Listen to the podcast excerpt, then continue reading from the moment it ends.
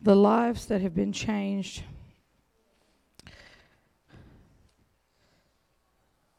In the few years that we have been here. And when we come together as a church, it, it's our tithes and offers that keep the doors open, that keep this place open, so that all the lives that have came through these doors, that have been changed, we get to be a part of that body. We get to be a part of those that have seen so many get their lives set free from drugs and alcohol, addictions, things that they thought they could never come back from, families being restored. What a privilege it is to be, get to be a part of everything that we have seen God do in these last few years. Father God, we thank you, Lord God, for your word, God. Lord, we thank you, God, that you are always the same yesterday, today, and forever. God, we thank you, God, Lord, for your presence, God, in this house. God, we thank you, God, Lord, that your presence, God, is always here, God. It's always thick, God. Lord, God, Lord, that you're always moving. God, we thank you, God, Lord, that you are due to depend upon, God. We give you all the praise and glory for it in Jesus' name. Amen.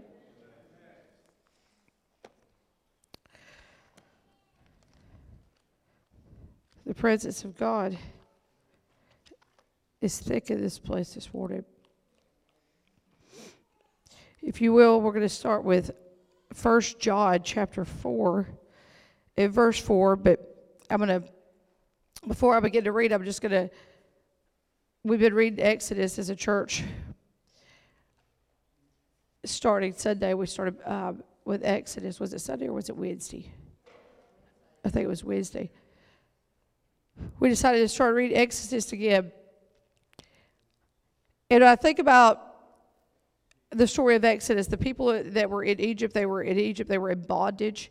They had been in bondage so long that they didn't even realize really how much bondage they had been in because it had been their paradigm, it had been what they were used to.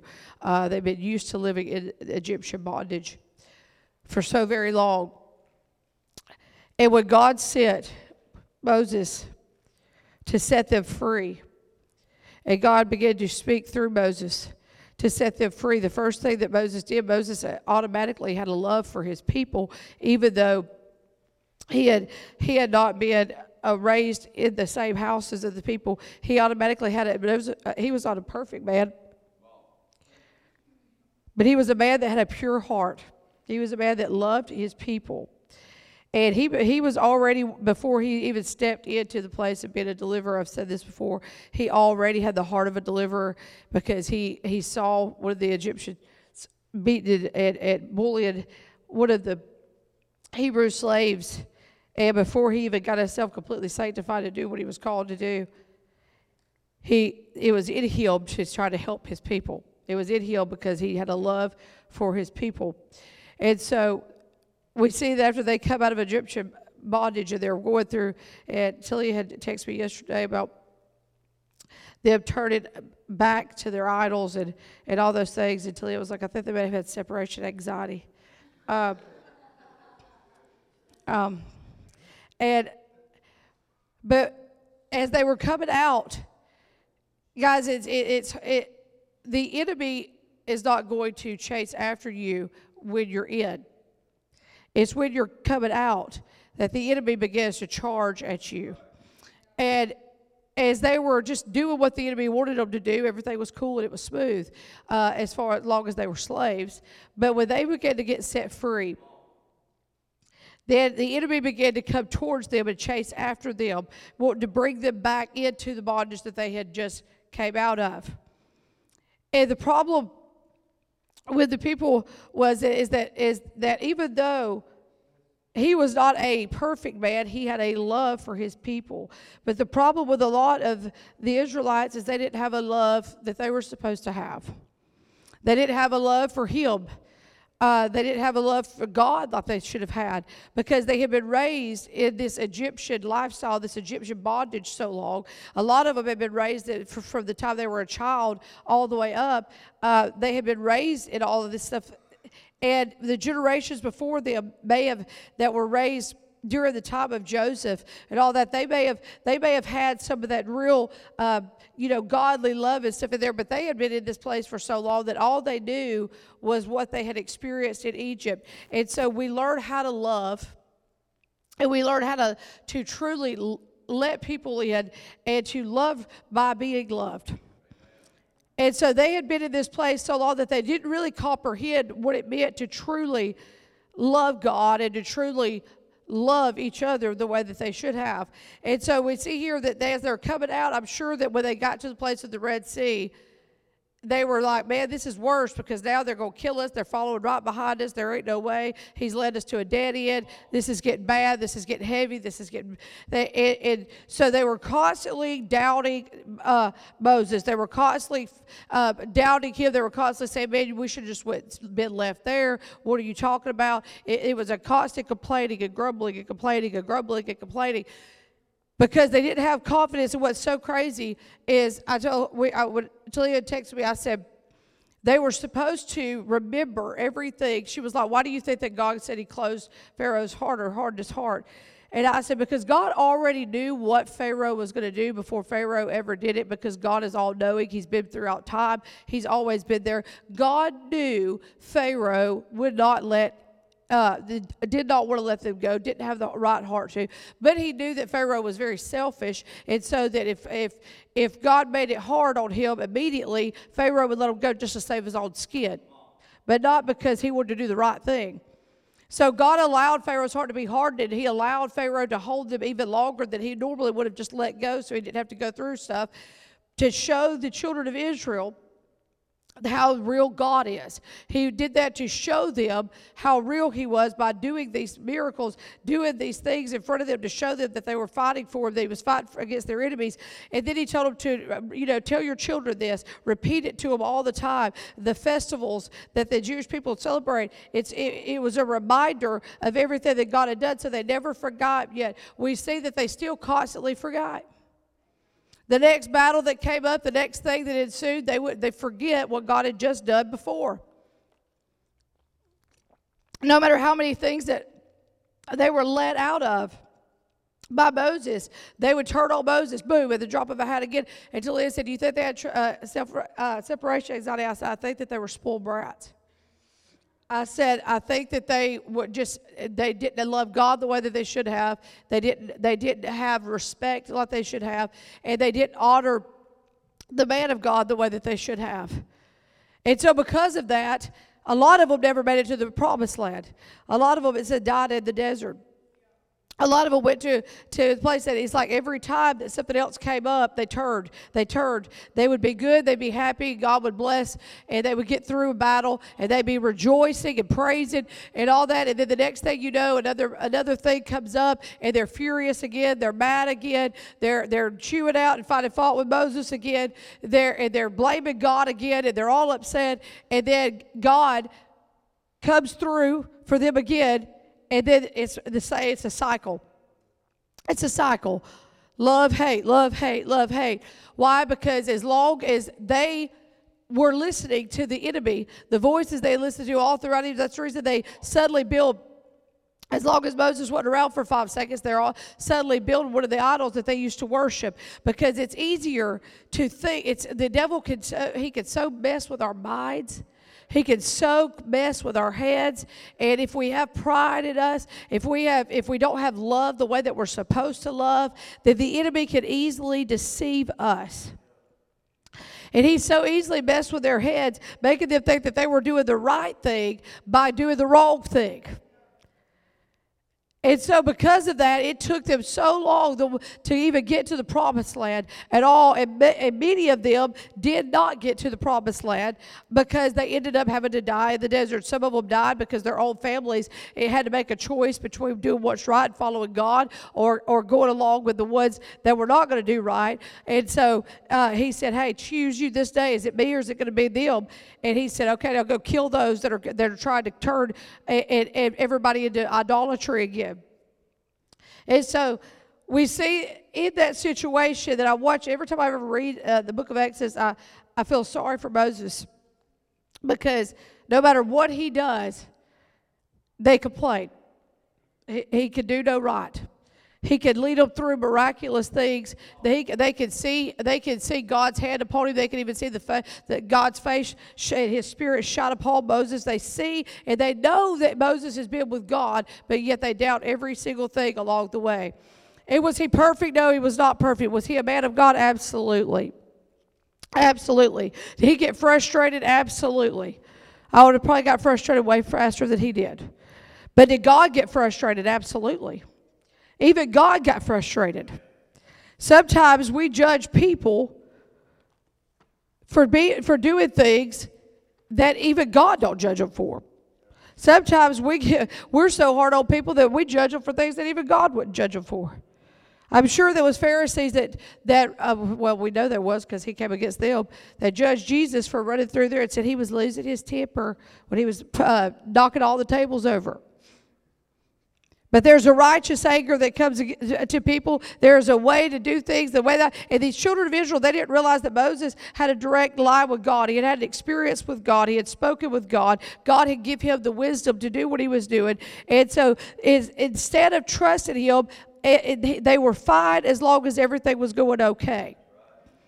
But let me tell you something the journey from Egypt to the promised land is going to have giants it's going to have the, eh, the enemy try to come back and fight you against you. It's going to have things that you have to go through. It's going to have seas that have to be parted. There's going to be things that you have to go through to get to the promises of God. But we've got to learn that God gives us people to lead us for a reason. There is a reason that God used Moses to lead them out, not because Moses was a perfect man, but because Moses had a heart that he loved people. He loved people and he would obey God. He obeyed God regardless of how it looked and regardless of what he had to go through. He obeyed God. So 1 John 4, 4 through 6 says, But you belong to God, my dear children. You have already won a victory over those people because the Spirit who lives in you is greater than the Spirit who lives in the world. These people belong to the world, so they speak from the world's viewpoint, and the world listens to them but we belong to God. And those who know God listen to us. If they do not belong to God, they do not listen to us. That is how we know if someone has the spirit of truth or the spirit of deception. Dear friends, let's continue to love one another, for love comes from God. Anyone who loves is a child of God and knows God. But anyone who does not love does not know God, for God is love. God showed how much He loved us by sending His one and only Son into this world so that we might have eternal life through Him. This is real love. Not that we loved God, but that He loved us and sent His Son as a sacrifice to take away our sins. Dear friends, since God loved us that much, we should surely ought to love each other. No one has ever seen God, but if we love each other, God lives in us, and His love is brought to full expression in us. And God has given us His Spirit as proof that we live in Him and He in us. And so we see here when, it, it, when it's speaking, it's, there's something I want you to pay attention to. It says that if they were hearing from the right spirit, if they were hearing from God, they would listen to what was said. But, but, but we know who's got what spirit by what who they listen to. Because listen, let me tell you something, guys. There are voices out there all over the world. You've got voices every in every part of your life. You've got people that have, have, in your families. You've got people outside of your workplaces. You've got people out there in the world. Not to mention the enemy's voice that gets in our head, the voice of our emotions, the voice of our flesh. Where there are so many voices out there, and there are so many thoughts, and there's so many things. How do we keep ourselves to, uh, with ears to hear, and to where we're listening to the right voice, and we recognize realize that who is speaking is speaking from God.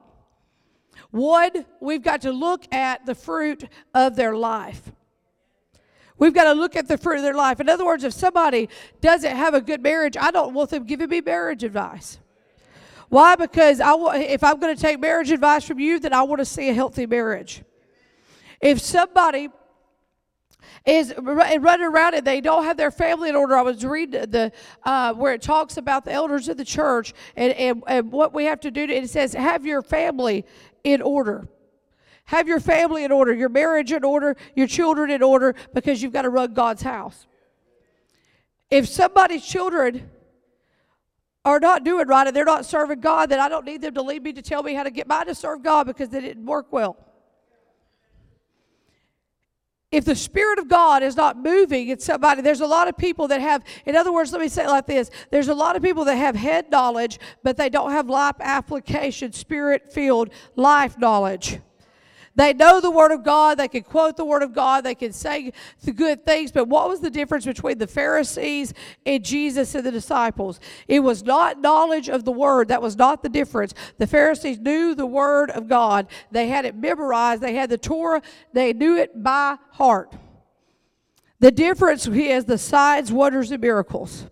The difference is that Jesus said they were running around casting out devils. They were running, they were healing the sick. There was power behind them. And he said that they were like whitewashed tubes with molds inside. They looked the part. He said they have a form of godliness, but they'll deny the very power that can make them godly. They look good on the outside. They look like they're real good. They're real good Christians. They're real good. But where's the power? Because when the, when the Pharisees came against Jesus, they said, Oh, he just cast out devils because he's full of the devil. And Jesus said, No, I can't cast out devils if I'm full of the devil because a house divided against itself cannot stand. So they began, really, what they did is they did something that was very bad. They began to call the works of God the works of Satan. And that's very dangerous. The Bible says that how will God uh, show that He's behind the message? How will God show that He's behind the person that's bringing the message? It said, because when they preach the word, that there will be signs, wonders, and miracles. There will be people that will begin to be changed. There will be things that begin to happen. Demons will cry out. There'll be a supernatural change. Anybody can preach something, anybody can say something, but where's the proof in what they say? A lot of people can give good advice, but, uh, but is their life showing the advice that they've given? And so we hear all these voices, but God gives us people that he, to lead us and to teach us truth in all things. But the Bible says that some people just can't hear. Some people will not listen because they don't know God. And a lot of people will say that they know God, but Jesus said that if you if you are in me and I am in my Father, that when you speak, I'm speaking through you. And if they don't listen to what you say, they're not listening to what I say. And if they don't listen to what I say, they're not listening to my Father. We can't say that we serve God and we love God and hate those that carry his anointing. We can't say that we love God and that we're listening to God if we rebel against those that God places in authority. God has always worked the way that God's always worked. He does not change. He's the same yesterday, today, and forever. God has always used people to help lead other people. But if we are in a place to where we can't hear the voice of God because we think that we know everything, it's always amazed me how somebody can start studying their Bible and suddenly they're a Bible scholar. And they're like, well, I've been reading the Bible. And I'm like, well, there's a, a, lot of people that read their Bible. There's people that know the Bible better than Christians that are demonic. Some people read the Bible to just to try to disprove the Bible. But if they could have, it would have already been disproved many, many, many years ago. Obviously, the Bible cannot be disproved, or somebody would have tried to because there's many, many haters. The Bible says, how's another way that you know if the truth about God is, is if they have haters? Jesus said, listen, if people hate you, if they say all manner of evil against you, if people are always coming against you, hey, they did the same thing to me. I don't even want to follow somebody that don't have haters. If everybody likes them and nobody talks about them and nobody does, they're not doing much for the kingdom of God because the kingdom of darkness is not trying to tear them down. So you look and you see, I remember as a kid watching my grandparents and watching their marriage, watching the way that they were, there was no jealousy uh, between them, there was no animosity between them. They worked together in the kingdom of God, they worked together to pastor a church. He was proud of her, she was proud of him.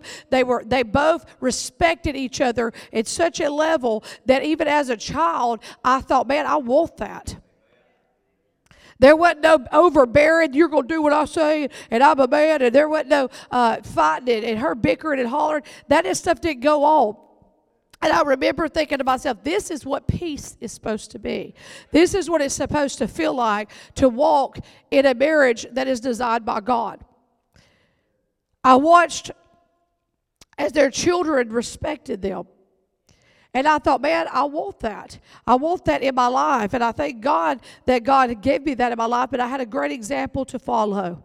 But being raised in the church world, I also saw many, many, many religious people that didn't have all that it together.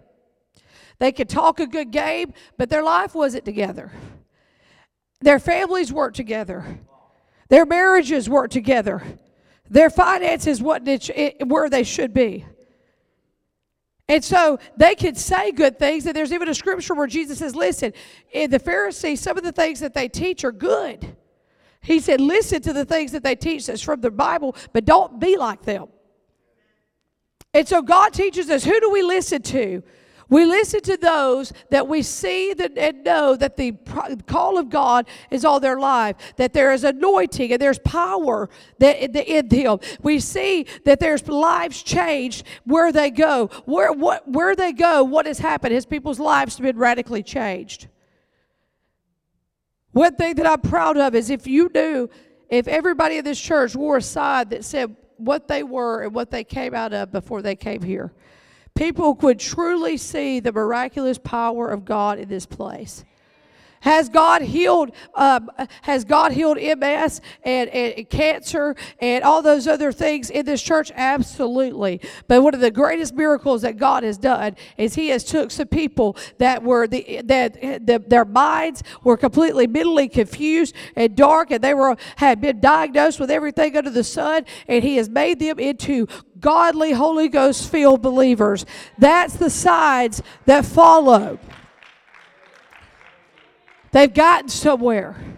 I've seen children that, did, that were raised up and didn't have good parents, They didn't know how to love, they didn't know how to serve God, they weren't raised in church. I've seen them now grow up into men and women of God that know how to love, that know how to have a uh, godly marriage, they know how to be godly parents. It wasn't because it was mimicked to them in their, in, in their life as they were younger, but it was mimicked to them in the church and they learn to listen to God. So, how do we know how to listen? But so that we're not confused. Because listen, guys, I can tell you as as a pastor, I can tell you I have watched so many get to the point of deception.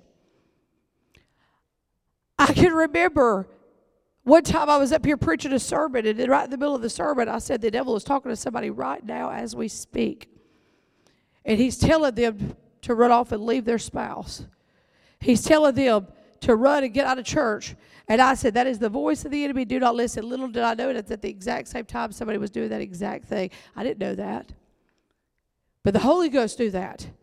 And you may think, man, with a warning like that, you would think people would listen. They don't. And we'll get to why.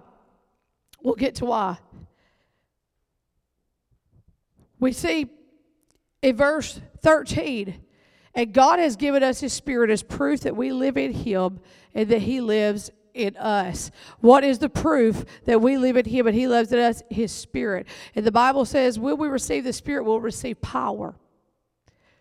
A lot of, I was telling somebody this the other day. A lot of people think because they do good things that that means that, that, that they're good to go. They if they they think that if they if they do good things and they help people or they've done something good or even you prayed for somebody, man, and they cried and they felt something and, and, and all that, we think, oh, that means I'm right about everything. I don't know why, but we think if God uses us at all, that we're right about everything. If God waited for somebody to be right about everything, God could never use anybody ever. Just because God has used you before doesn't mean you don't need to be taught. It doesn't mean that you know everything. It means that you can still learn. We are ever learning and ever coming to the knowledge of the truth. We are ever learning. And so you are ever learning. I'm ever learning. But I've been serving God faithfully for many, many, many years. And God has has blessed and He has restored and He's healed and I and He has proven Himself through the years that I've learned more and more and more about God, the more that God has proven eh, everything that He's done in my life. And even though I'm ever learning and I'm ever coming knowledge to the truth, through every battle I face, through every battle that we've went through, through every attack that the enemies came out, we've always come out victorious. We have never, ever but not being victorious. Those of us that started this church in the beginning, man, we fought battles. We've had attacks. We've had the devil try to destroy. And he, we've seen him rip people away and them get messed up and confused. And we've saw horrible things happen. And we've seen them get in a place. But you know what? And no matter whatever happened, God always kept us. He always kept us. The sad thing is the part of mourning those that were led astray by the enemy.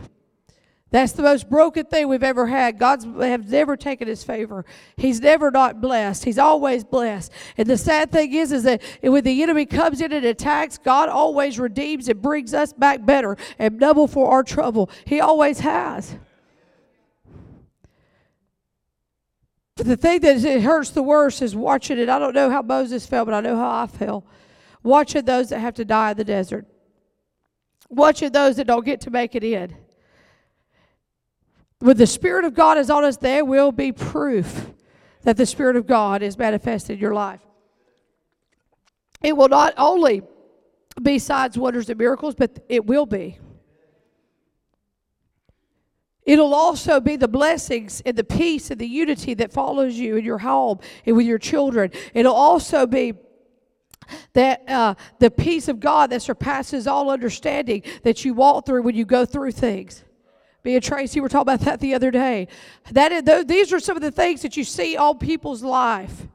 You watch them and you see how do they get through that? How did they handle that? It was because the Spirit of God was within them and He held them through every single thing that the enemy tried to bring against Him.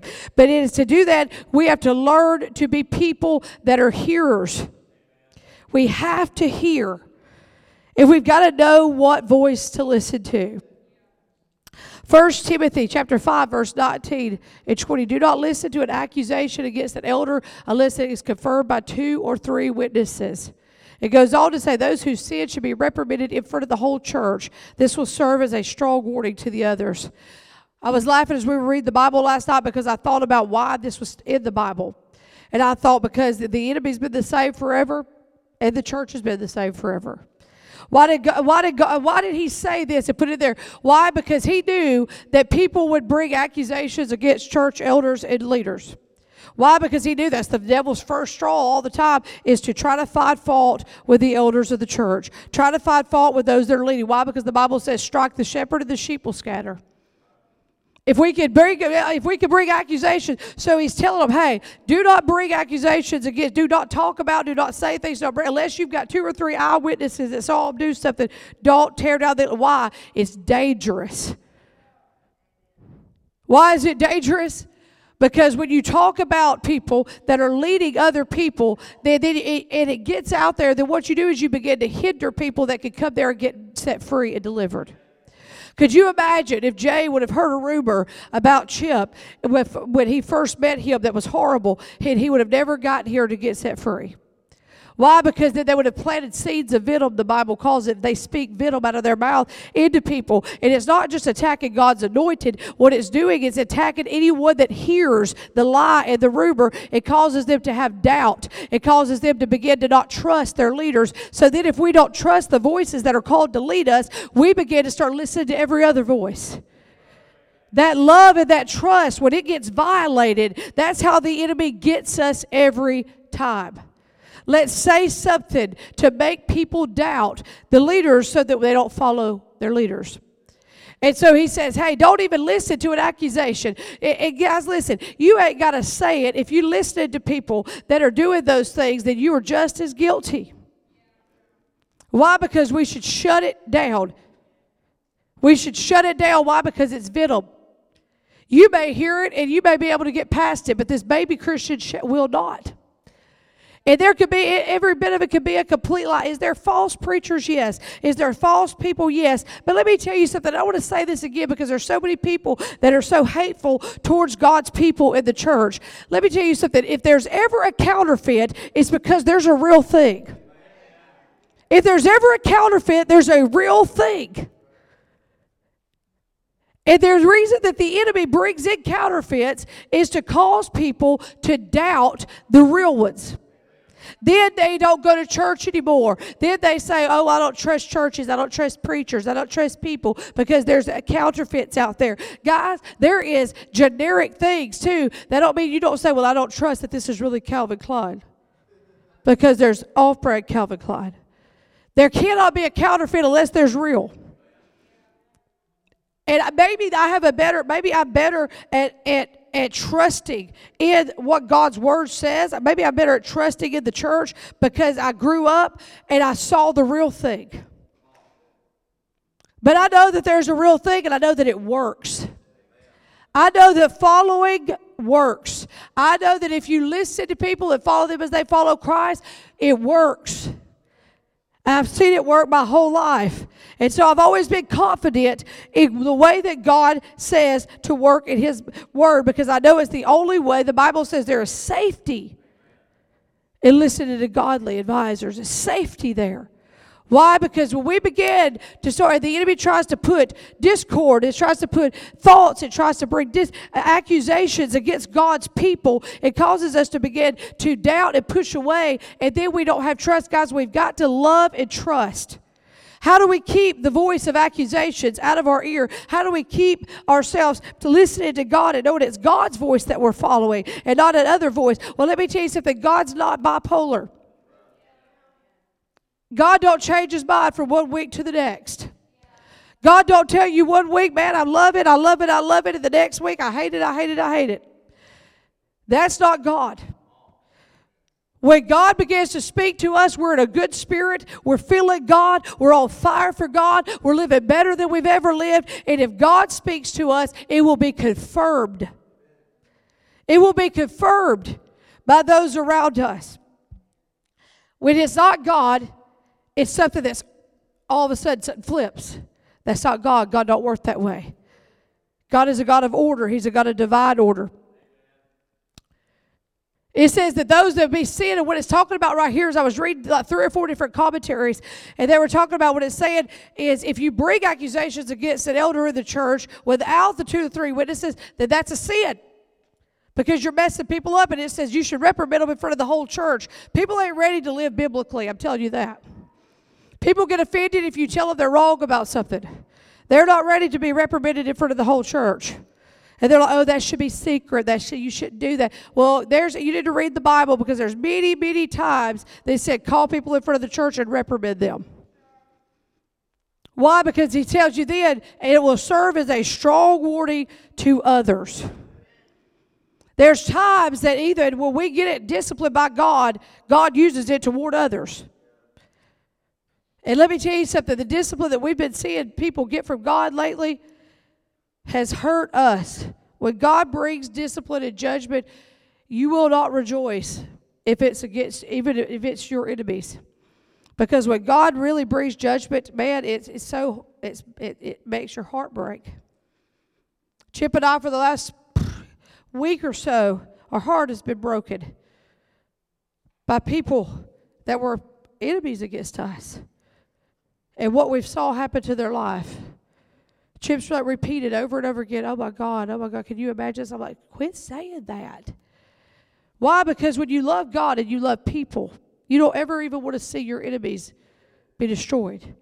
You don't want to see bad things happen to other people because love covers a multitude of sin.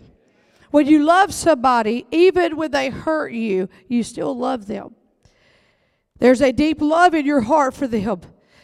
And you may be, you're, look, you're human. You may get your feelings hurt. You may be upset. You may be mad, but you still love them. And you'll still be right there in a second to help them.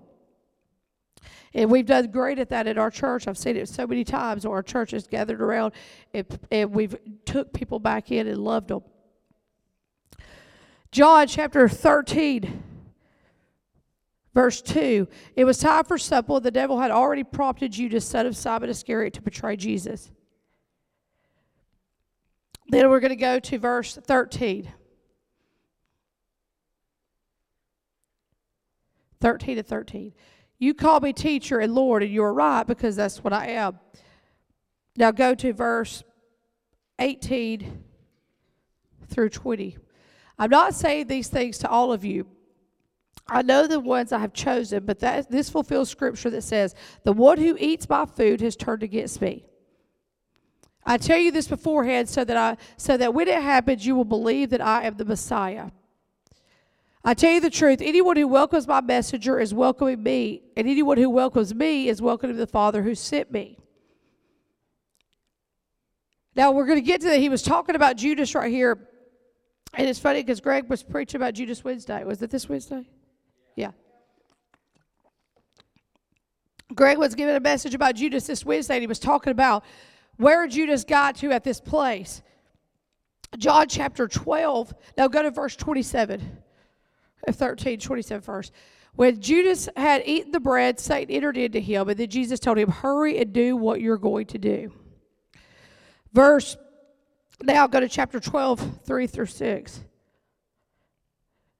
Then Mary took a 12 ounce jar of expensive perfume made from essence of nard, and she anointed Jesus' feet with it, wiping his feet with her hair. The house was filled with the fragrance. But Judas Iscariot, the disciple who would soon betray him, said, that before that perfume was worth a year's wages, it should have been sold and the money given to the poor. Not that he cared for the poor, he was a thief. And since he was in charge of the disciples' money, he stole some for himself. Go to the next verse. Jesus replied, Leave her alone. She did this in preparation for my burial. I want to get to a point right there. He makes a side note. He said, Judas is sitting there, and he said, the one who was later going to betray Jesus. And we see right there where it all began. And Greg was talking about that. We see there, where did it start? Judas did not allow himself to love. Now, listen, I don't know the backstory of Judas, but maybe Judas came from a home that didn't know how to show love, didn't know how to express love. Maybe Judas came from a place where he never really knew what it was like to get super close to people or let people really in and genuinely love them. But we see right here that Judas didn't really love, he was judging Jesus. He was judging the way that Jesus allowed people to come and worship him. He was judging them. We that's what this it, Judas didn't get to a place all of a sudden. He was with Jesus all the time, guys. Let me tell you something. If somebody can walk with Jesus every single day and see the lives touched, people that ch- were changed, people that ran to, the people that he loved and helped, and that they could flip on Jesus and turn on them, they could definitely do it to you. Prepare yourself for that. It wasn't because Jesus did anything wrong, I can grant you that, but because Judas didn't truly love Jesus. When he saw people being good to Jesus, he began to fault find. And he began to say, oh, he shouldn't let them love on him like that. He should give all that money to the poor because, of course, Judas knew how to be better than Jesus did. Jesus cared about, see, because when the enemy messes with us, he never messes with you and says, you know what? Hate them and do ugly, terrible things. He makes us self righteous. He makes us judge self righteously. We suddenly think that we're hearing from the Lord and we're hearing from God. Well, we think that this should be done better. We think this should be done better. Well, I think this has not been done right. I don't think that they've done. Man, walk a mile in their shoes. Let me tell you something. One thing you don't want to do is judge people that are serving God and loving God with all of their heart because if you judge them, you will be judged by the same judgment. Man, I've had to I've had to eat crow with that before.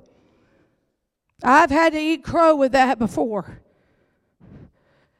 Of judging how I could do it better, how they don't know as much as me. And then I you know, I think that's why God made me pastor. I think it's because I was like, well, I wouldn't do that if I was pastor. The Lord was like, well, all right, then we'll see. And I was like, God, I'm sorry. And I can remember when me and Chip first started pastoring, we came up with situations that I had very, very arrogantly said, oh, I would do this a better way. And it came down to it. And I thought, oh, now I see why they had they struggled with this. And I said, Well, you know what? I'm going to do the right thing because I ran my big mouth and I'm going to do exactly what God told me to do, no matter how, whether it's hard or not. It came, it came in a place where you're scared, you're worried, you're worried about how you're going to pay the bills on the building, all the bills of the church, and what, oh my gosh, oh, blah, and you have to stand regardless. But Judas got to where he began to start, he started uh, nitpicking the fault finding, how everything was done, how everything was handled. Guys, when we get in that, that is a spirit of judgment and offense. And love doesn't work that way. Have you ever seen the churches where you have people, they're like, uh, we want to know where every cent of our money that we give in tithes and offerings going? Oh.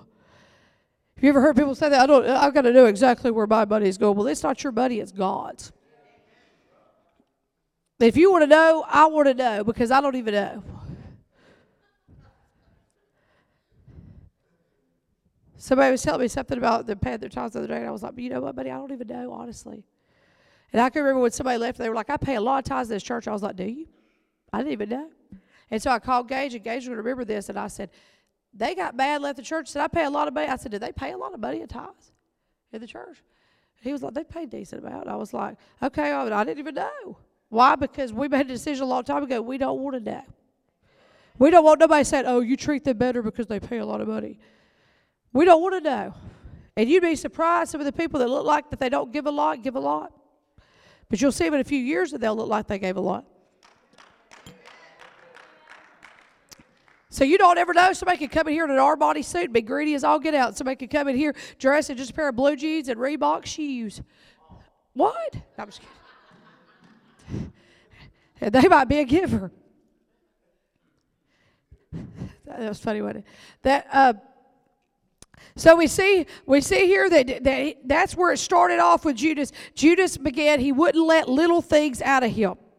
It don't have to be greed. It don't have to be money. It could be little things. It could be the fact that you don't let yourself get rid of insecurities. And so that insecurity begins to talk in your head. It could be that you don't get rid of pride. You don't get rid of arrogance. You don't get rid of the little bitty things in your life. And those little bitty things will cause you to not have your love pure.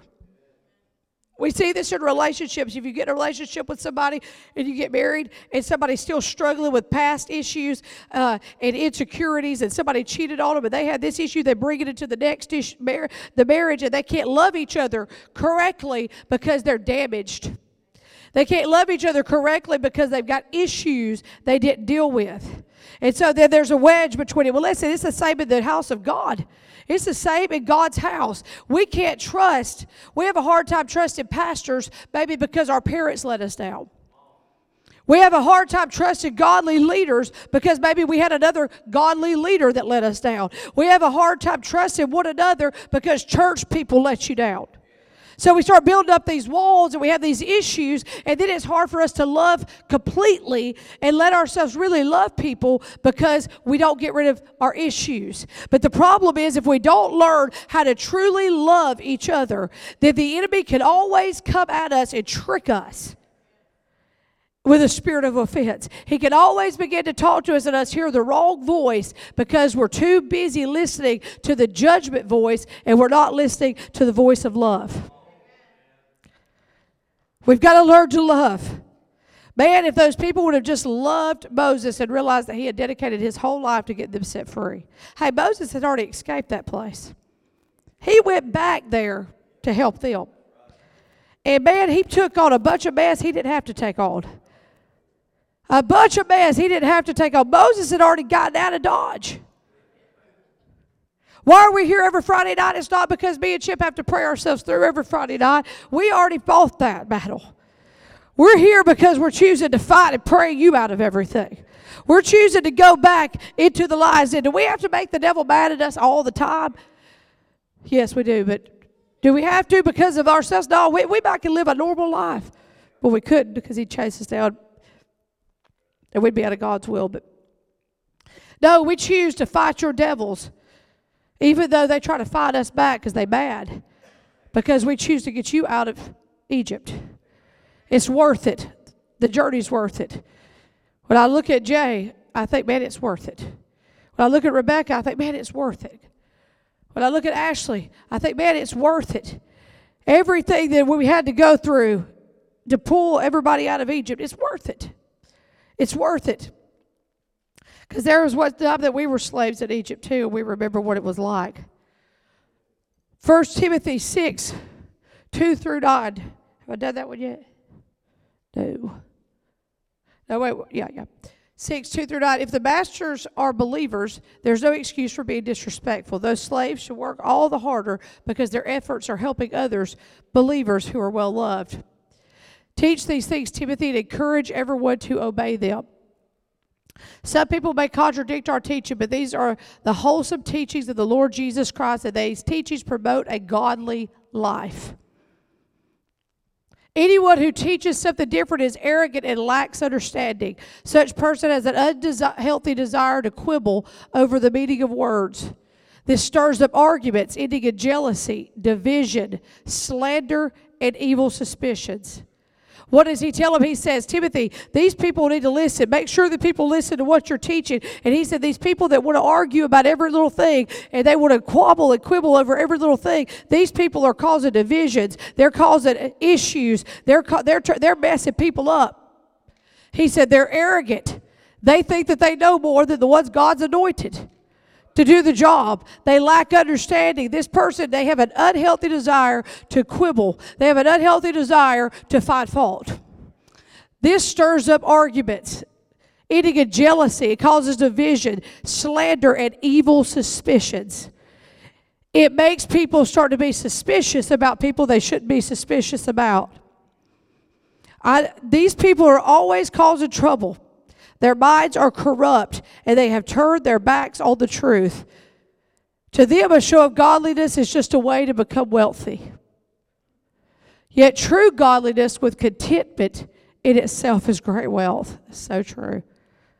After all, we brought nothing with us when we came into this world, and we can take nothing with us when we leave it. So, if we have enough food and clothing, let us be content. But people who long to be rich fall into temptation, and they're trapped by many foolish and harmful desires that will plunge them into ruin and destruction. These people, he's talking about, look, there's people that they, they, they think that the blessings of God come with money. Let me tell you something God does not bless you in the way God you think that God blesses you. If God blesses you financially, it's because He knows that you're a giver and He knows you're going to support His ministry, His house, and help other believers that are in need. God don't raise up superstars. God don't raise up big, old, huge time prophets that, that have built thousands upon thousands upon thousands of followers. God does not raise up superstars. He does it. Why? Because there's only one superstar, that's Jesus Christ. God don't raise up superstars. You may say, well, there was evangelists and prophets back in the back, you know, 75 years ago that had hundreds of thousands of followers. Well, I didn't live back then, so I don't know how they lived. I don't know how their life was, but I know some of them ended up dying as alcoholics. I know some of them ended up dying very young. I know that a lot of uh, things and a lot of fights that they took. Let me tell you something. We're not if we're preaching the true full gospel of Jesus Christ at this day and age, in this world we live in right now. If there is, I'm telling you right now, you better listen to what I'm telling you. If there, if people, if the Bible says, "Beware of the one everyone speaks well of." Beware of the one everyone speaks well of. If the world's loving them and eating them up, that's a problem. If backslidden people are loving them and eating them up, that's a problem. If people are watching them and listening to them and they're not getting convicted and they're not mad and the devil's inside of them are not uncomfortable, there's a problem. God don't raise us up to make us anything. God raises up himself and he wants to be raised up. That's it. If God does use us, it is only because people need us. In other words, let me say this if there's somebody in need, God will look for somebody that He can use to help that person in need. He may pick you. You might not have everything exactly right in your life. You everything might not be perfect. I'm not talking about living in sin, and you'll have to have a pure heart.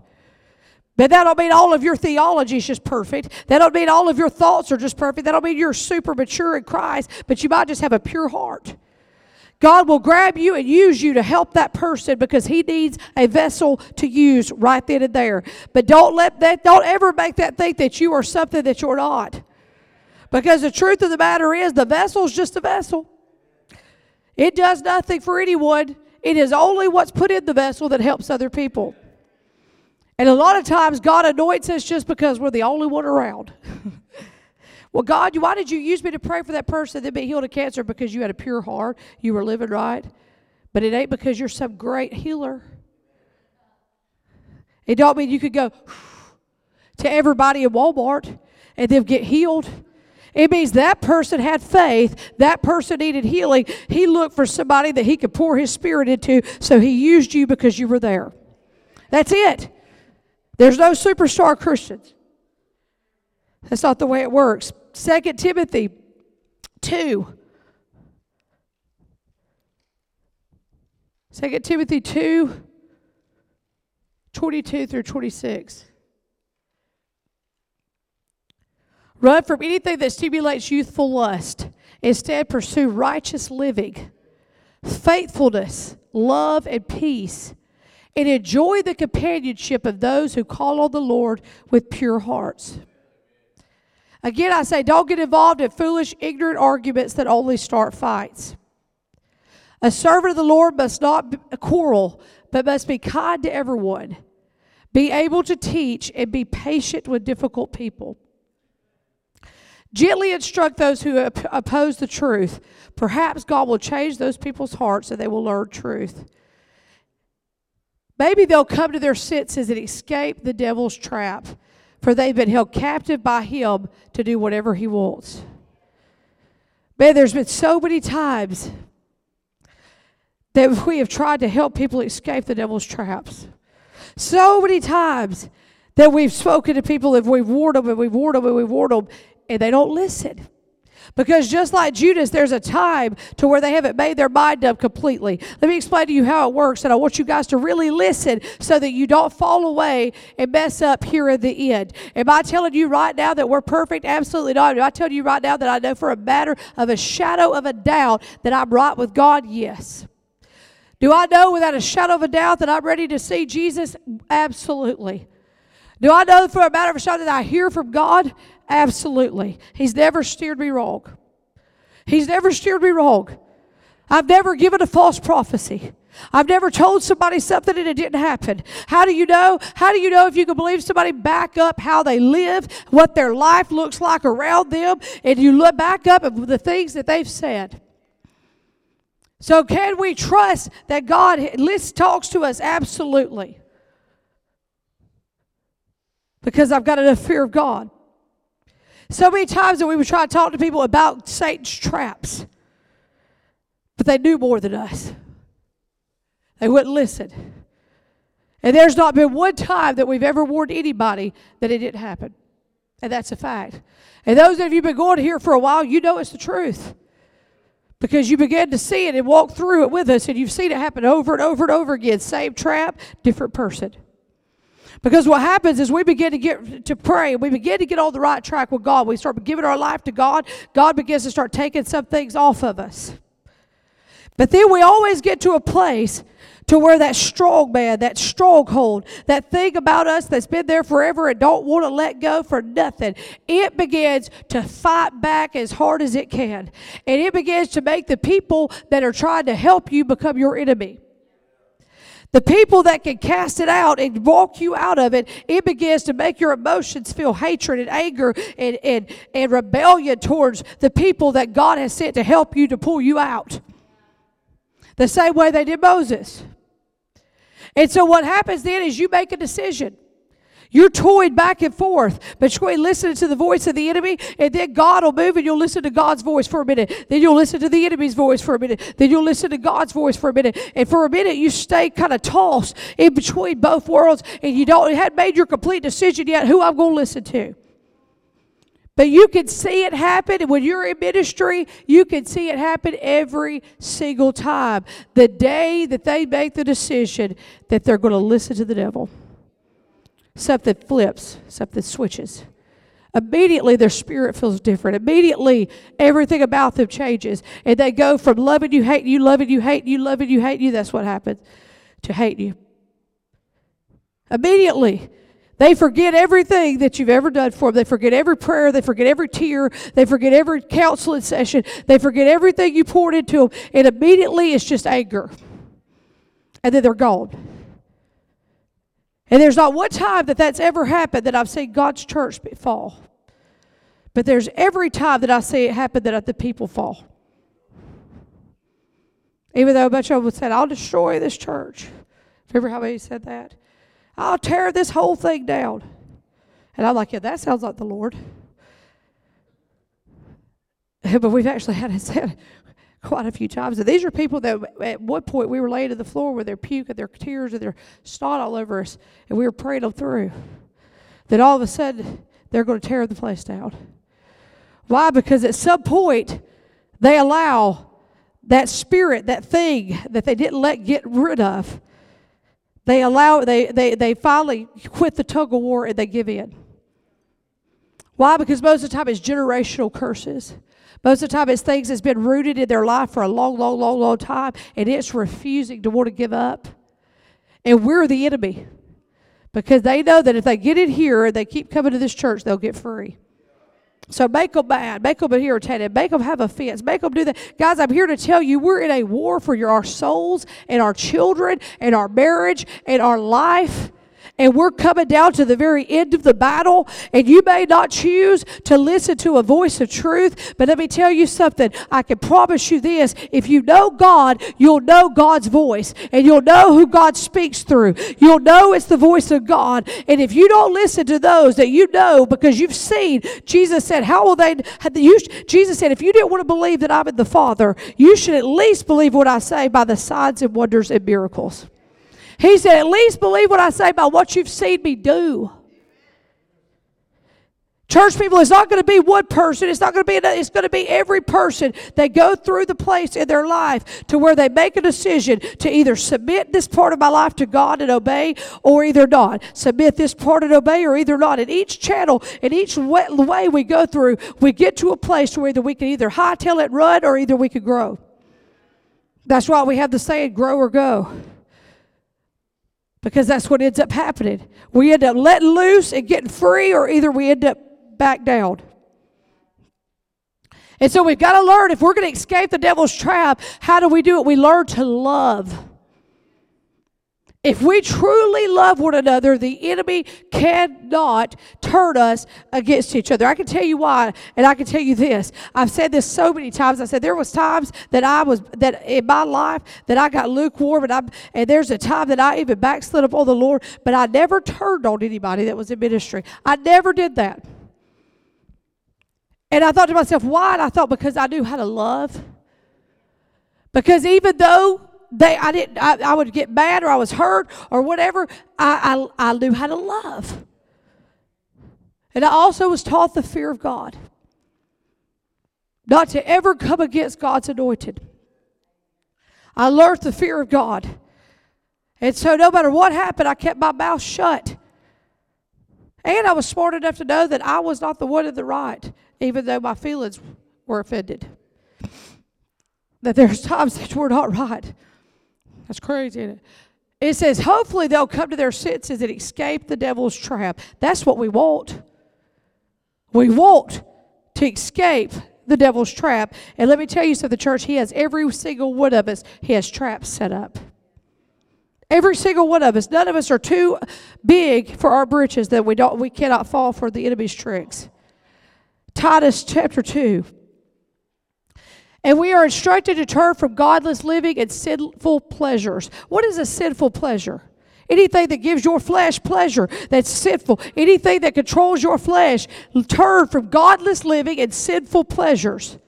We should live in this evil world with wisdom, with righteousness and devotion to God. Go to the next one. While we look forward with the hope of that wonderful day when the glory of the great God and Savior Jesus Christ will be revealed. He gave his life to free us from the kind of sin and to cleanse us and to make us his very own people, totally committed to doing good deeds. You must teach these things and encourage the believers to do them. You have the authority to correct them when necessary. So don't let anyone disregard what you say. This is him teaching uh, Titus, and there's a pastor over a church. He says, Hey, you've got the authority to correct people. So don't let them disregard what you say. Let me tell you something. The strangest phenomenon that I've ever experienced pastoring a church is why church people get offended when they're corrected. Because I'm thinking that's the whole point of discipleship is to be trained and taught, and when you're doing wrong, to correct you so that you get yourself in the right motive. But listen, guys, if we're so prideful that we can't even listen to correction because we think we're always right, then we're undiscipleable. We can't be discipled. We've got to get to the point to where we realize that if we're corrected, there is a reason for that correction. And guys, if you can't trust anybody to correct you but your old self, there's a problem. We have to learn how to listen and be corrected. And if we think that we don't ever need correction, then we're fooling ourselves. We have to learn how to ha- listen to people. And he says, Don't let anyone disregard what you say. You've been given the authority to correct them. I have noticed so many times that there's some people, once you correct them one time and they're gone. One time you tell them they're wrong and they're gone. Well, they, they would have been gone anyway. Because you can't make people become sheep, they have to become sheep. That's what the Bible says. If they knew me, they would listen to my people, to what my people say, that my prophets, it's through the Old Testament all the way to the New. He says over and over again, You rejected what my prophet said. You rejected what my prophet said. You wouldn't listen to my prophets. You wouldn't listen to my prophets. You wouldn't listen to those that I sent toward you, to send toward you. Let me tell you something. There is a spirit in the world right now. Why am I telling you this? One, because the Holy Ghost gave me this message. Two, there's a spirit of the world right now that tells people not to listen to anybody. They use, they twist the scripture where he, t- he's, where P- uh, Paul is literally prophesied the Catholic Church.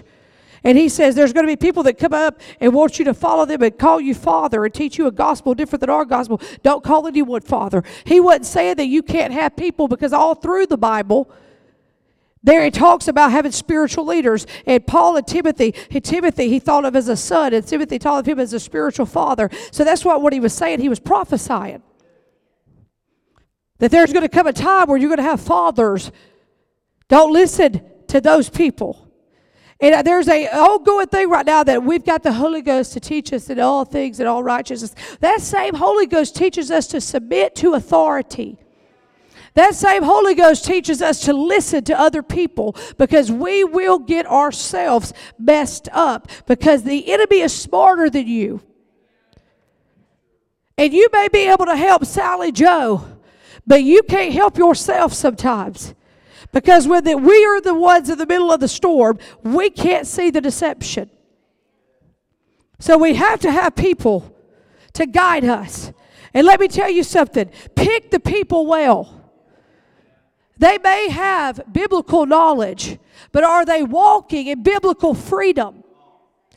Do not take advice from the ungodly.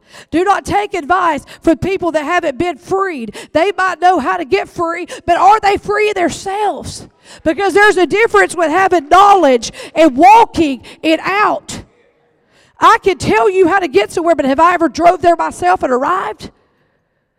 I can tell some people can tell you what the Bible says, but have they lived it? Have they got the victory? Man, if I'm going to follow somebody, I want to follow somebody who walks victorious. I'm going to follow somebody who has finished it, that their life has now been fixed. I'm not going to follow somebody who's in just as big a mess as I am. I wonder how many people go to marriage counseling and their marriage counselors are having marital problems. They're trying to counsel them and they're going home, but they're having issues. They don't know because they don't know them. But they'll go to them because they have a degree. They've studied it, they've studied psychology, but they ain't learned how to live it. They ain't learned how to apply it to their own life. See, I didn't, I've studied psychology some. You know, I study everything. But you know who taught me how to do marriage counseling? The Holy Ghost. You know what taught me how to do marriage counseling? God fixing my marriage. Amen. We learn how to, to walk out what the Word of God says. Not because I've had a, I have a degree in, in, in sociology and all these things. It's because God has blessed and taught me to obey His Word. He taught me how to pray. I don't want somebody that can't, that can't get their prayers past the roof to tell me how to pray. You don't have to pray that hard. You don't have to pray that strong. Well, my prayers are getting answered. I'm getting free. I'm getting delivered. You may say, You ain't got to dance like that. You ain't got to be that crazy. Well, I'm walking in freedom. I've danced my shackles off. I've learned how to praise when the anointing arrives. I've learned how when the Ark of the Covenant comes in, I've learned how to give God every bit of the praise that He deserves. And you may say it's a little bit foolish, and you may say that we act a little bit silly. And don't you think there's a little bit too much of that? Well, let me tell you something. There ain't a little bit too much of it because I've been redeemed and set free. I've been changed. You know what? There may be people that you say, oh, that's just a little too much. You, you, do, you think that you have to be just a little too on fire for God. Well, let me tell you something. That I've walked in it and I've walked in it, and those that have followed me are set free. And those that have followed me as I follow Christ, their marriage is blessed. Their families are blessed. Their finances are blessed. They walk in peace. They walk in joy. So you can tell me all day long that it's too much, but I'm telling you, I'm living here blessed and highly favored. People have tried to lie, they've tried to destroy, they've tried to attack, they've tried to destroy a marriage, they've tried to attack my kids. My kids are Holy Ghost filled and walking in the anointing. My husband is Holy Ghost filled and walking in the anointing. I don't know about you, but it seems like I'm on the winning side. So quit telling me how much we're too much. Because it ain't too much, because it's what works. It's like somebody telling Rambo, I told y'all, Rambo, that's too much. Dude, that's Rambo. I told somebody the other day, could you imagine me going to Ben Carson and telling him how to work on a braid? Ben, let me tell you how to work on this braid because I've studied it some. I've read on braids a little bit. And Ben Carson's like, dude, I've been doing braid surgery for many, many, many years now. And I'm like, yeah, but I know a little bit about it. I've been Googling it. Well, he's had surgeries that have came out well. I've never done the surgery. So just because it's in my brain don't mean that I can pull it off. Don't tell me that I'm doing too much when you can't even quit your little sin. Don't tell me you've got more wisdom in God when you can't even quit with your little bitty strongholds. Don't tell me that you know more about what the Bible says when you ain't walked it out but three months. I had somebody tell me one time, they said, I don't have nobody that hates me, everybody likes me. And I said, Well, I'd be scared of that. I'd be scared to do that. Why ain't I making the devil madder than that? Matthew 23, verse 27 says this. What sorrow awaits you, teachers of the religious law and hypocrites, Pharisees, for you are like whitewashed tomb, beautiful on the outside, but filled on the inside with dead people's bones and all sorts of impurity. Outwardly, you look righteous, like righteous people, but inwardly your hearts are filled with hypocrisy and lawlessness. What sorrow awaits you, teachers of religious law, and you Pharisees, hypocrites, for you build tombs for the prophets your ancestors killed, and you desecrate the monuments, the monuments of the godly people your ancestors destroyed or decorate. Then you say, if we had lived in the day of our ancestors, we would have never killed them, joined them in killing the prophets. But in saying that, you testify against yourself that you're indeed the descendants of those who murdered the prophets. Go ahead and finish what your ancestors started. Snakes and sons of vipers, how will you escape the judgment of hell? Jesus says, He says, There I'm sending you prophets, wise men, teachers of religious law, but you're going to kill some of them by crucifixion. You'll flog others and whip them in their synagogues, chasing them from city to city. As a result, you'll be held responsible for the murder of all the godly people of all time. And then God goes on to say, all the way from Abel, man, from those who killed in the temple between the sanctuary and the altar. I tell you the truth, this generation will fall on this very, uh, this judgment will fall on this very generation. Oh, Jerusalem, Jerusalem, the city that kills the prophets and stalls God's messengers. How often I wanted to gather your children together as a hen protects her chicks beneath her wings, but you would not let me.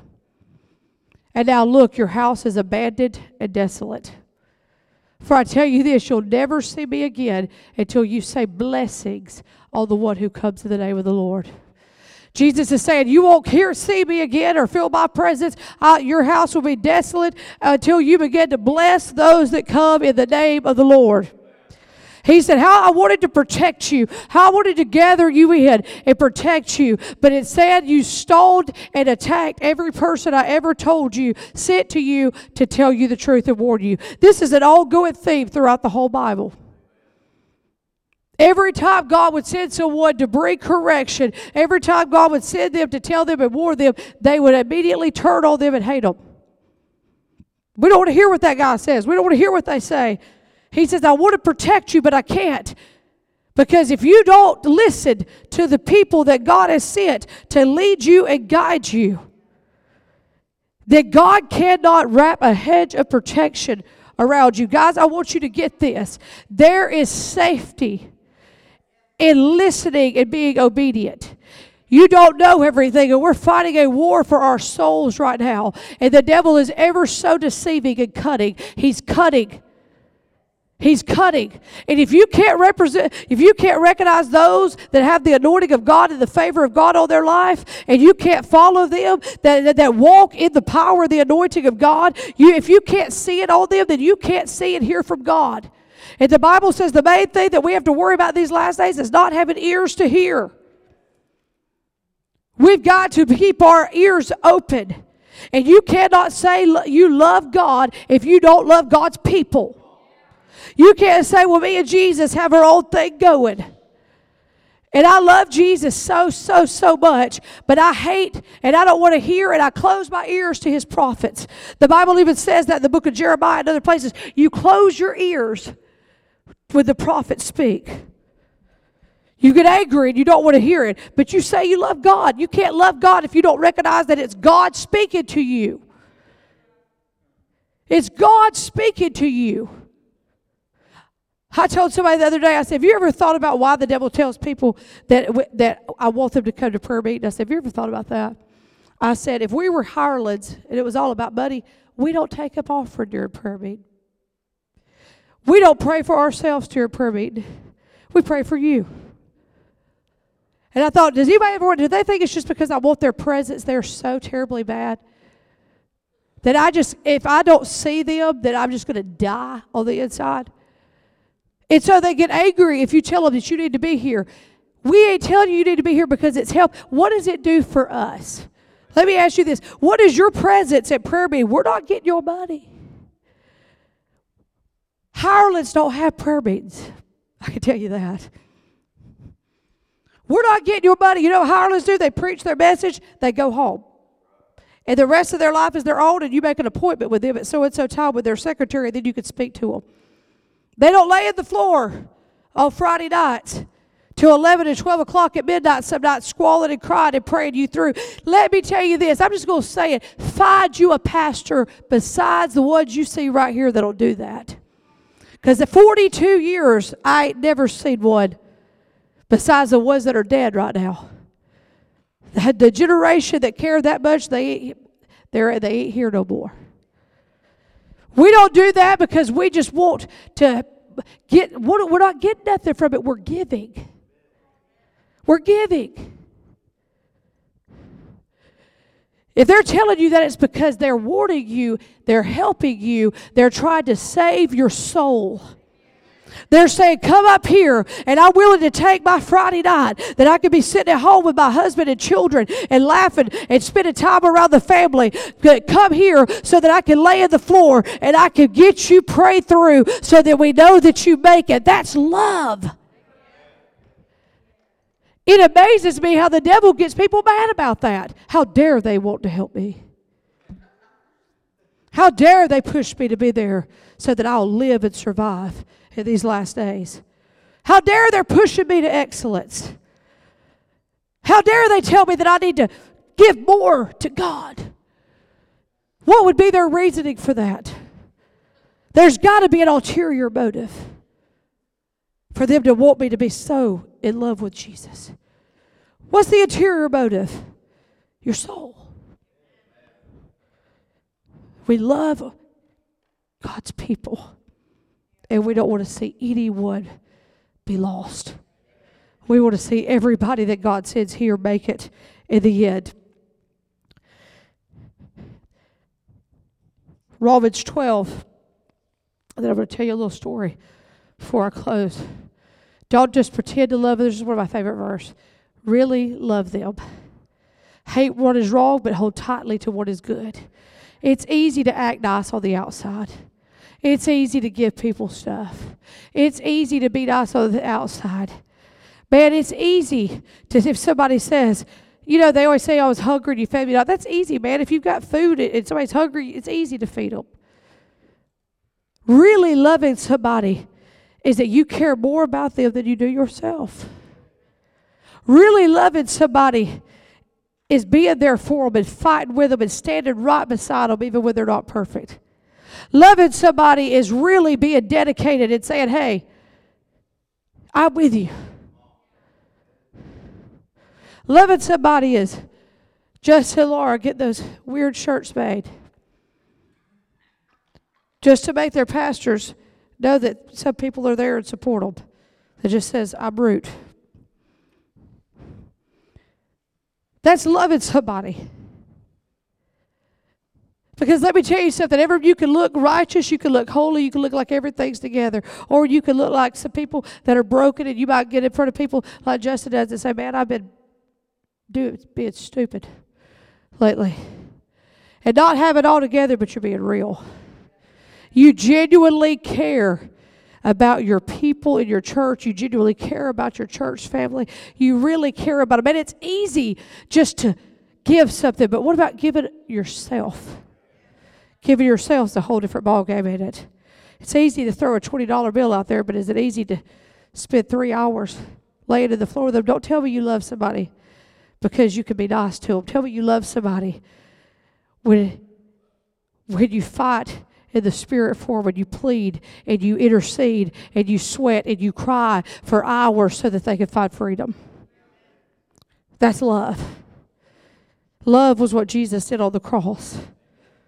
That's love, laying down your old self, your old life, because it means more to you to help other people. I'm going to skip some of the scriptures that I had, but Hebrews 13 and 7, just go straight to that one. Hebrews 13 and 7 says this Remember your leaders who taught you the word of God. Think of all the good that has come from their lives and follow the example of their faith. The Greek word for obey here is follow. Place your confidence in and let them persuade you. Obey, follow, listen to them. Place confidence in what they're telling you. Why? Because you've seen what the ex- example of their faith, you've seen the good that has come from what they've done.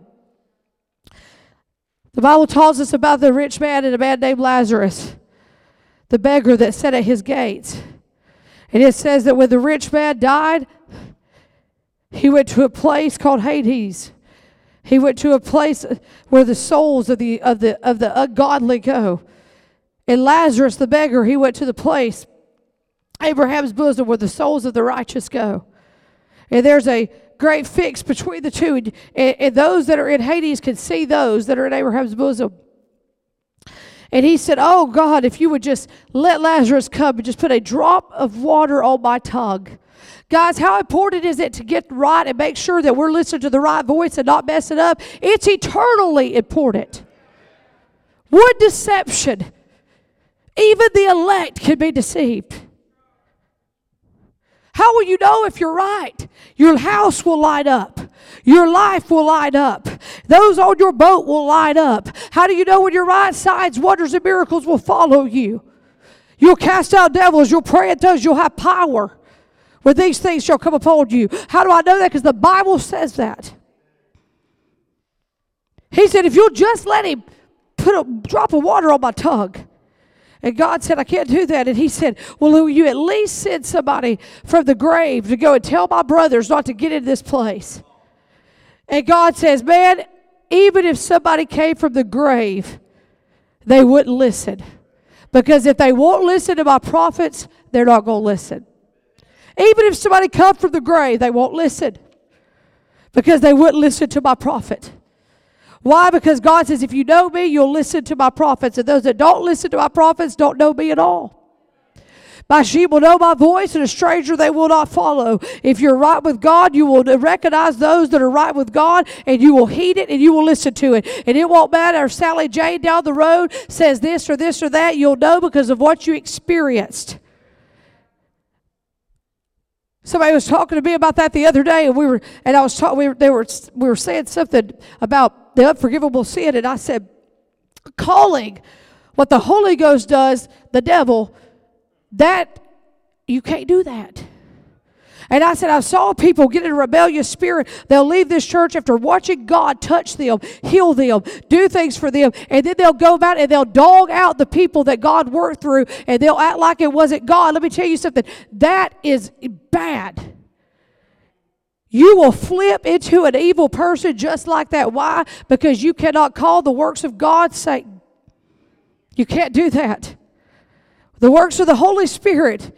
If God heals and sets free and delivers, and then you go back and say, ah, it's the devil doing it. You can't do that. Acknowledge God as being God. He said they wouldn't listen. They wouldn't even listen to my prophets. Guys, we've got to have ears to hear. We can't do that if we're prideful. We can't do that if we keep sin in our life. How did, why did somebody as close to Jesus as Judas end up being that deceived by the enemy? Because he would not let his heart get completely right. He didn't trust, so he didn't trust others because he knew, maybe because he knew he wasn't trustworthy. I don't know. But I know one thing Judas ended up being eat slap up with demons and ended up dead in a field somewhere. How much Jesus loved Judas. He was with him every day. How it hurt him. We've got to know. We've got to be able to recognize. And I'll close with this with Joseph. I mentioned it Wednesday night because I've been reading, studying Genesis before and I'm in Exodus, but it stood out to me that when Joseph was put before Potiphar, Potiphar saw the favor of God in Joseph's life. He saw the goodness in God. He saw the wisdom in Joseph's life. And so he said, Man, I'm just going to put him over everything I got. I won't let him just run the show, man. A pagan, a sinner and then he goes on and he gets thrown in jail because somebody lied on him. Somebody lied on Joseph. Joseph has never mentioned sin. It never mentioned that Joseph ever did anything immorally wrong, yet Joseph was lied on. What I find amazing is the mantle that Joseph wore, his dad's coat. His dad gave him a coat of favor, a coat of covenant, and they tried to strip it off of him. They tried to strip off the mantle that God had put on Joseph's life, and they tried to rip it to shreds. They were so jealous. The devil in them was so eat up. They tried to rip it off. They were rebellious. They hated the fact that Joseph was seeing things from God and he was right about it. They hated that Joseph knew things that they didn't know. They were like, that arrogant jerk, how dare he know things from God? So they tried to strip off his coat, take his mantle from him. They tried to throw him in the pit, but let me tell you something throw me in the pit and I'll come up try to put me in jail, and man, I'll bring revival to the jail. Try to stop me, and God will just bless me wherever I'm at. Come against me, and God will just bless me more.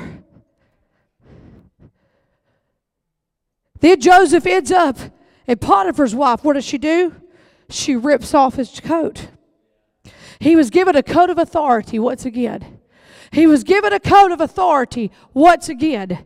She couldn't get him to go and, and give up his integrity. If the devil can't give you to get you to surrender your integrity, guess what he'll do? He'll get people to lie on you and pretend you did.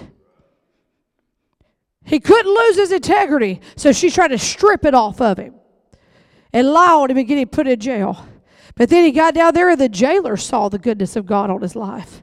The jailer saw the wisdom of God on his life. The jailer saw that he knew things that he couldn't know unless God told him. Let me tell you something. If people know things that Jesus said, I told you this so you'll know that I'm God. I told you something before it ever happened so you'll know it was God.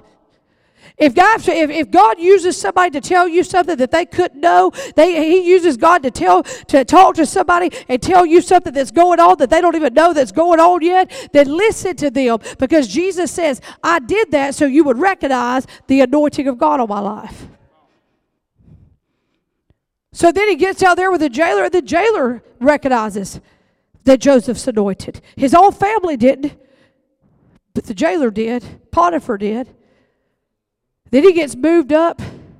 He helps both of them, and they, guess what? They forget about him. Well, one of them died.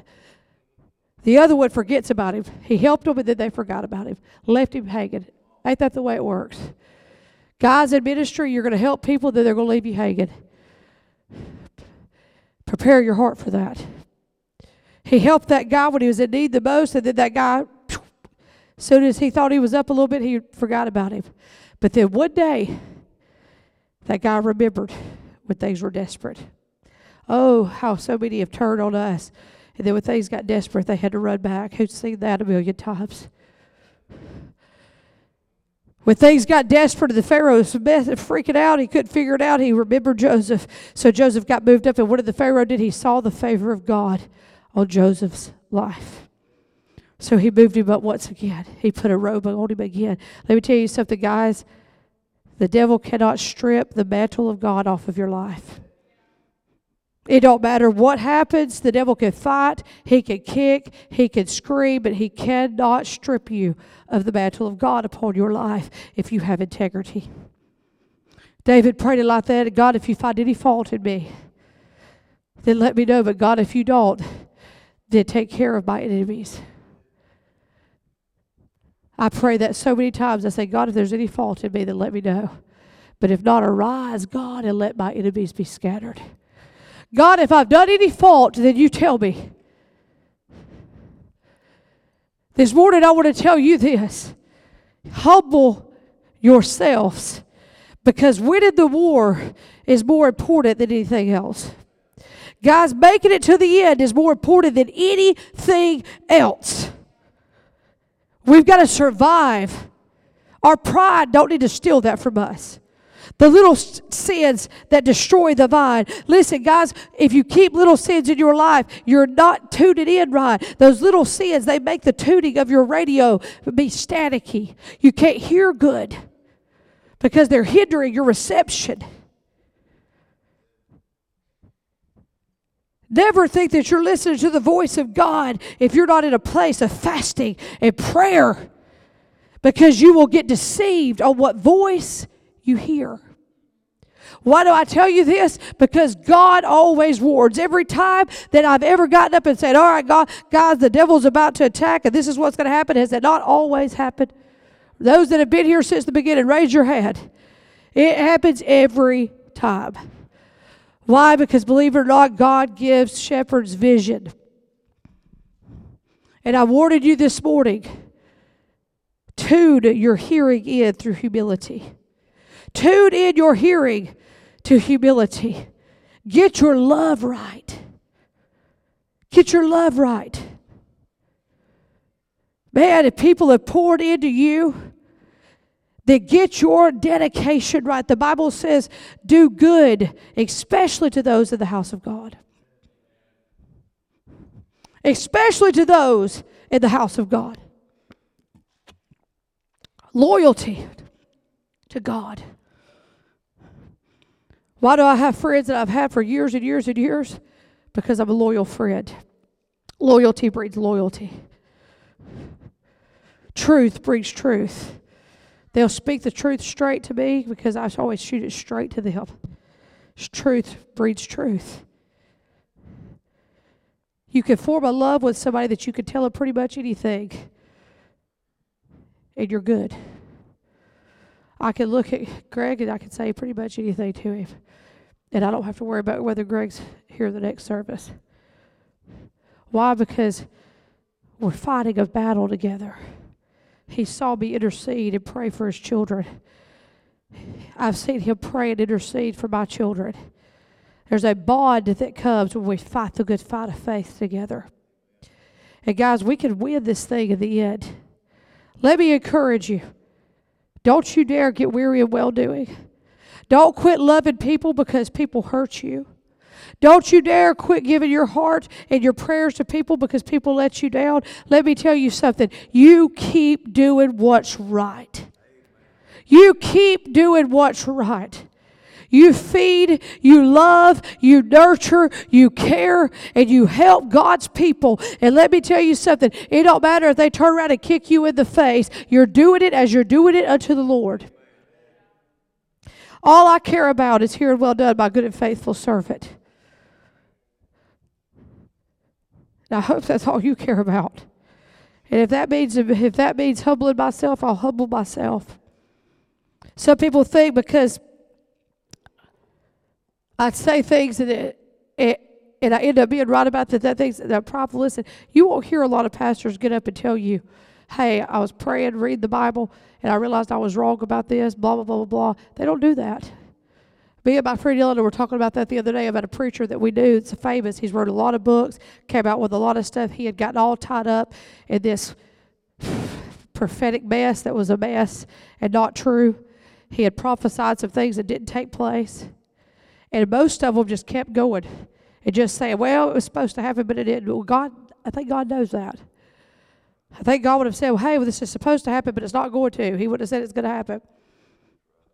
But this preacher humbled himself and he got on social media and he got on all of his platforms and he said, I was wrong. Everything I said was wrong. I'm repenting. I got to where I was hearing the wrong voice. And he humbled himself. And he had sold a bunch of books, and I remember I saw a bunch of people going down his page saying, Well, you gonna give me the money back on all these books? It says this, it says that. And I my heart broke for him because I thought to myself, man, that's a tough right there. When you've got that many followers, that many people, and you have to come out and say, Hey man, I've been completely wrong, I've been hearing the wrong voice and didn't even realize that I got carried away listening to the wrong people. I never liked the guy because I knew everything he was saying was fake, but man, I had such respect for them after he did that. I thought, man, his heart has to be good because there's no way he would have done that. We've got to have that kind of heart that where we can be like, man, I was wrong. I was straight up wrong. Because guess what? If Jesus comes back in the next year, we're going to learn more than what we know right now. If we keep walking with God, we're going to have more wisdom. And we're going to realize that we know more than what we did last year. Love and humility is what God spoke to me as the only way that we're going to survive this thing. If we're going to make it and not be deceived by all the many voices of deception in the end, all the warfare against our mind, against our heart, against our emotions, love and humility. If nothing else works, love works. If everything else fails, love works. If the devil fights my mind with every thought and everything that can come against it, if I love Ashton with all my heart, there's nothing he can do to fight me to make me stop loving her. That's why love always wins. If everything else fails, love will win. If we can love each other, then nothing can tear us from standing with each other and holding each other up. Stand to your feet. Man, I wish the world could, could learn that and there wouldn't be so many marriages that are broken. There wouldn't be so many divorces if people would learn that love can conquer anything. There's not a devil or a principality that love cannot conquer.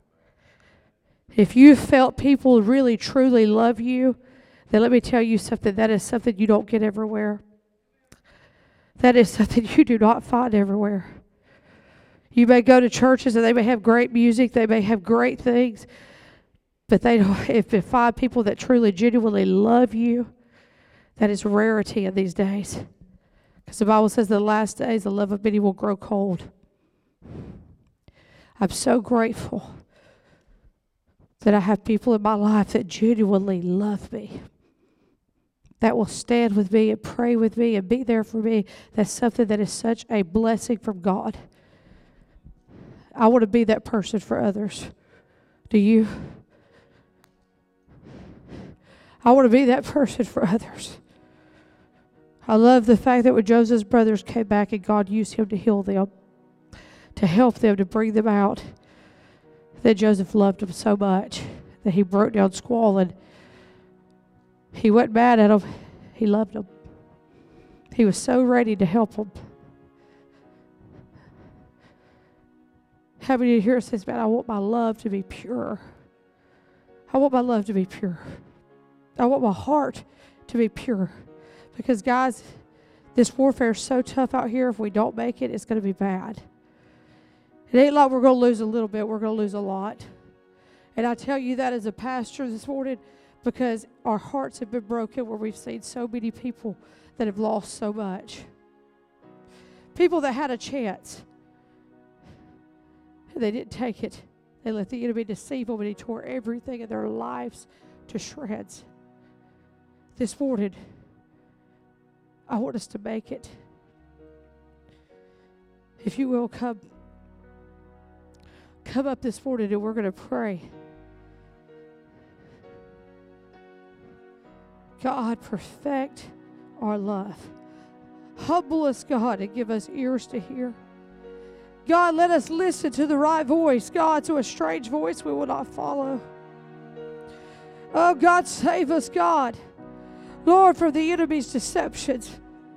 Save us, God, Lord, from the enemy's plans, God, to trick us, God, and root us, God, and to begin to destroy. Father God, Lord. Lord God, Father God, Lord, let our love, God, Lord, be perfected in this house. God, Lord, let us love each other with all of our heart, all of our mind, God, all of our strength, God, as we love you, Jesus. Father God, build us up, God, Lord, to stand together. God, to hold each other's up. God, Lord, to hold each other's hands up during war. Father God, to support one another. God, to intercede. God, to pray for each other, God.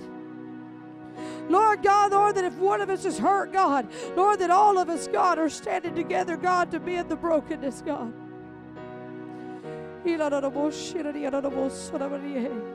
Oh God, Lord, take away judging. God, take away, God, fault finding. God, take away, God, Lord, issues, God. Lord God, that we have, God. Lord, Lord, remove them, God, right now in the name of Jesus.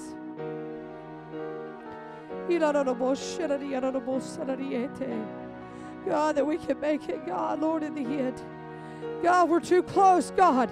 Lord, to be tricked now. God, we've come too far, God.